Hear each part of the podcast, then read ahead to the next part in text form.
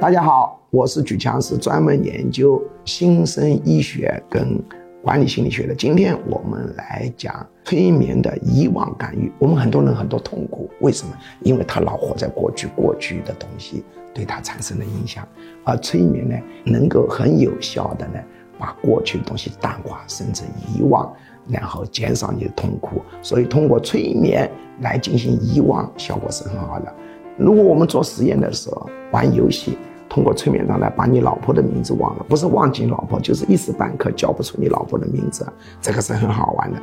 他看见老婆以后，认识了，什么都认识，就这个名字，突然就叫不出口了。